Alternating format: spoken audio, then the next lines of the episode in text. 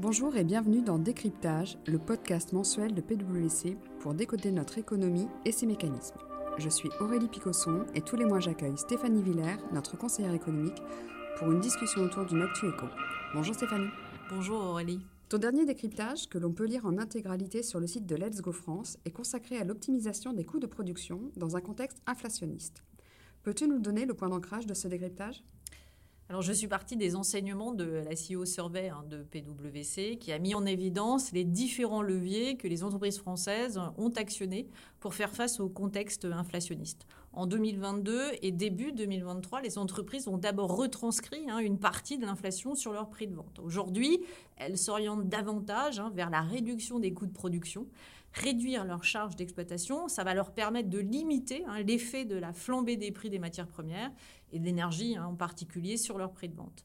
Mais la CEO Survey de PwC va plus loin et montre en fait que les entreprises veulent diminuer leurs coûts de production mais sans toucher à leurs effectifs. Donc cette fois-ci, la masse salariale ne jouera pas la variable d'ajustement alors que l'activité se dégrade. Les entreprises explorent donc d'autres marges de manœuvre pour réduire leurs coûts de production, notamment à travers l'optimisation de leurs dépenses externes. Mais Stéphanie, revenons sur le premier enseignement de la CEO Survey. Les dirigeants ne comptent pas agir sur la masse salariale alors que la croissance ralentit. Comment expliques-tu leur volonté de maintenir leurs effectifs stables? Oui, en effet, la volonté des dirigeants est de maintenir hein, une certaine stabilité euh, dans leur masse salariale. Hein. Toujours d'après la CIE Survey, 93% hein, des dirigeants français n'envisagent pas de réduire les rémunérations de leurs collaborateurs et 60% d'entre eux ne comptent pas baisser euh, leurs effectifs.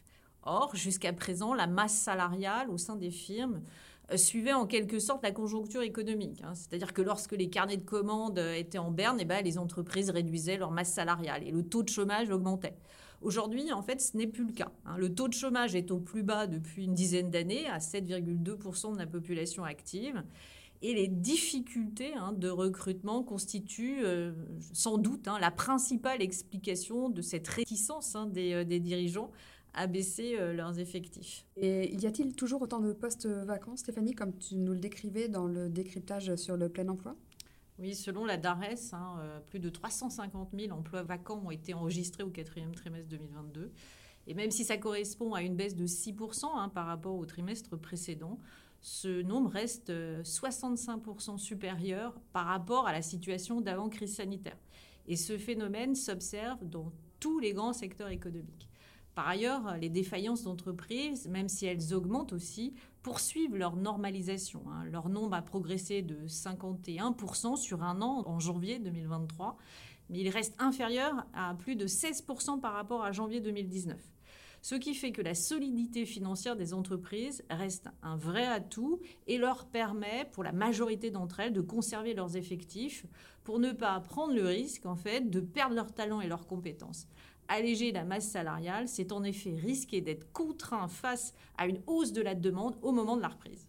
Alors, se pose la question, euh, mais sur quel poste de dépenses les entreprises misent-elles pour atteindre cet objectif de baisse des coûts?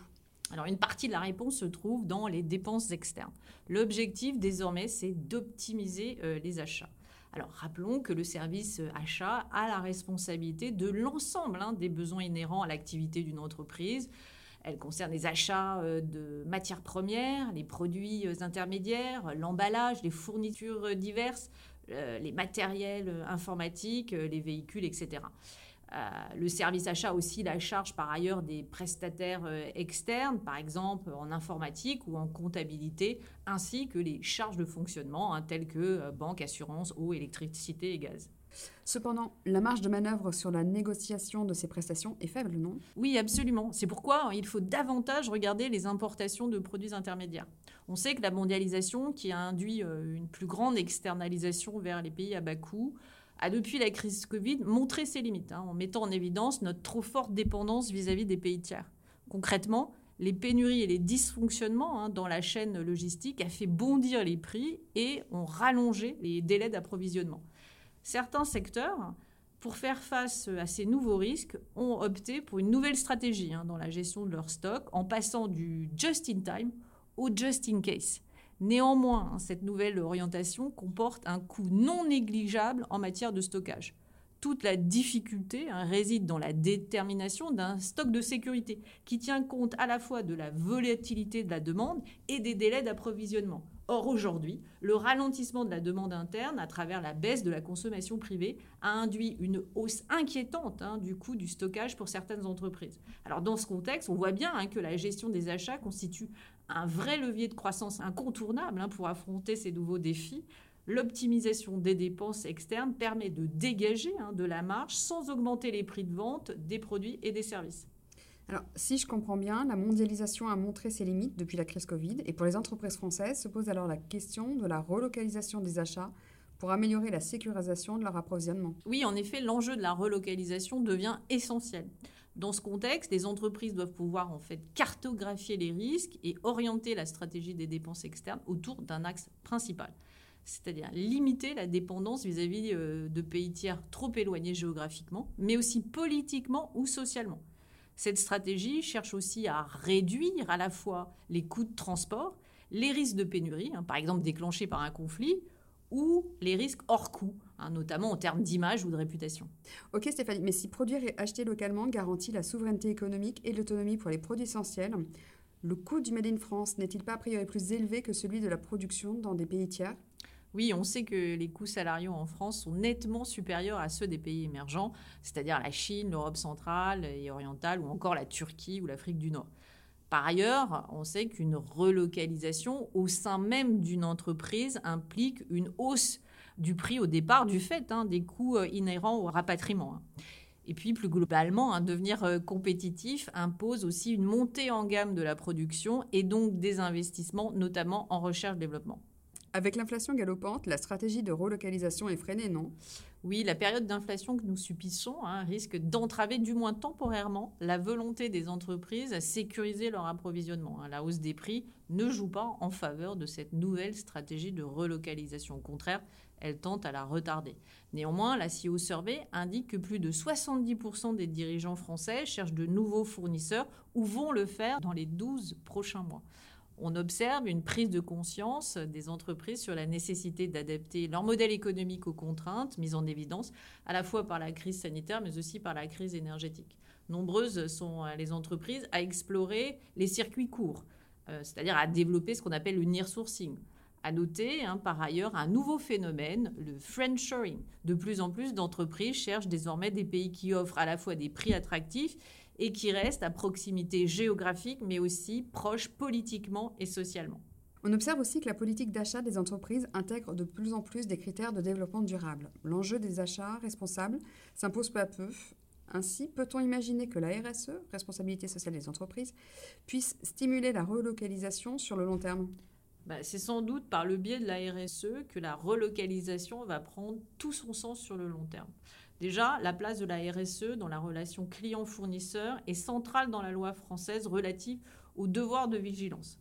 Et au-delà de ce cadre réglementaire, une enquête élaborée conjointement par BPI France, l'Observatoire de la responsabilité sociétale des entreprises et PwC France et Maghreb révèle que la crise sanitaire a été un accélérateur de tendance chez les fournisseurs. 48% des entreprises françaises interrogées témoignent en effet hein, d'une accélération de la structuration de leur démarche RSE et 58% déclarent avoir nommé un interlocuteur dédié aux enjeux de responsabilité sociétale. Alors, les, demandes hein, s'ancrent euh, sur quatre thématiques euh, RSE centrales. Euh, la première, c'est la gestion des déchets, puis les questions de santé, sécurité, mais aussi l'éthique, c'est-à-dire tout ce qui touche les enjeux de corruption et de conflit d'intérêts, ainsi que la relation et les conditions de travail. Ces achats responsables, pourtant, ils représentent des coûts supplémentaires au départ oui, à court terme, hein, euh, il reste euh, un point d'achoppement. 70% hein. des fournisseurs expliquent ne pas voir leur performance RSE valorisée au travers du prix de vente de leurs produits ou de leurs services. Or, dans un contexte de hausse euh, de l'inflation, avec une facture énergétique qui vient plomber hein, les coûts de production, les fournisseurs demeurent en attente de solutions pour que leurs investissements dans la performance environnementale et sociétale soient mieux intégrés. Un, partage hein, du coût induit à court terme par cette démarche de développement euh, durable est réclamé. Reste la question centrale, quel type de produit pourrait être relocalisé? Pour répondre à cette question, il faut d'abord regarder la structure de nos échanges commerciaux. En 2022, la balance commerciale a enregistré un déficit record de plus de 163 milliards d'euros, soit le double du précédent record historique de 2021. Les importations ont en effet bondi de près de 30% par rapport à 2021. Alors bien sûr, ce sont les tensions euh, géopolitiques euh, qui expliquent en grande partie euh, ce déficit commercial. Mais si on extrait la problématique énergétique, on voit que la dégradation du sol commercial concerne avant tout les échanges avec les pays hors de l'Union européenne. Ainsi, le déficit avec l'Asie s'amplifie en particulier avec la Chine et Hong Kong, du fait notamment des importations d'équipements mécaniques, de matériel électrique ou encore informatique.